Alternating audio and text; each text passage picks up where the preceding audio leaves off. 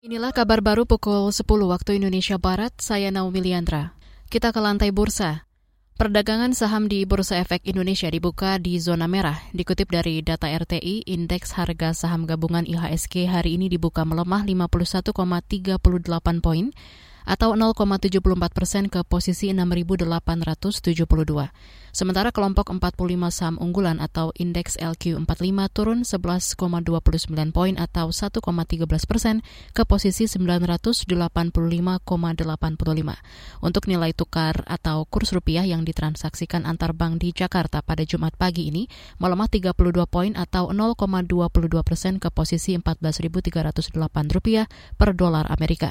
Nilai kurs ini dibandingkan dengan posisi pada penutupan perdagangan sebelumnya di posisi 14.200 rupiah per dolar Amerika. Kita beralih ke informasi lain. Menteri Keuangan Sri Mulyani menaruh perhatian terhadap semakin bermunculannya orang-orang super kaya. Sri Mulyani mengatakan mereka yang sering pamer kekayaan di media sosial akan langsung didatangi petugas Direktorat Jenderal Pajak di Kementerian Keuangan. Tapi kalau yang naturanya yang gede-gede tadi kayak, karena sekarang ini ada juga kan di media sosial anak-anak yang baru umurnya 2 tahun udah dikasih hadiah pesawat, bukan pesawat-pesawatan ya, pesawat beneran sama orang tuanya. Jadi memang di Indonesia kan ada yang crazy rich, ada yang memang dia mendapatkan fasilitas dari perusahaannya itu memang luar biasa besar. Itu yang sekarang itu dimasukkan dalam perhitungan perpajakan. Itu yang disebut tadi aspek ahli keadilan. Menteri Keuangan Sri Mulyani menambahkan Direktorat Jenderal Pajak saat ini bisa masuk ke semua lembaga keuangan maupun non-keuangan untuk mendapatkan informasi wajib pajak. Selain itu, Indonesia juga masuk dalam sistem pertukaran data perpajakan antar negara.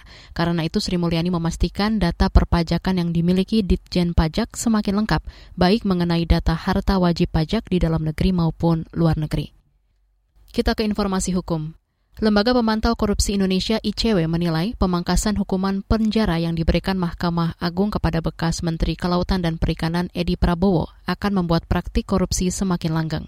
Peneliti ICW Kurnia Ramadana mengatakan pejabat publik seperti Edi Prabowo harusnya dihukum berat karena melakukan kejahatan saat menjabat menteri. Jadi bisa menjadi motivasi bagi pejabat-pejabat publik lain untuk melakukan praktik korupsi karena mereka tahu hukuman yang dihasilkan dari lembaga kekuasaan kehakiman tidak memberikan efek jerah terhadap pelaku itu sendiri.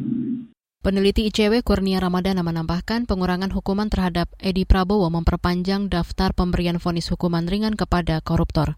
ICW mencatat sejak 2020, rata-rata hukuman yang diterima koruptor hanya tiga tahun penjara saja.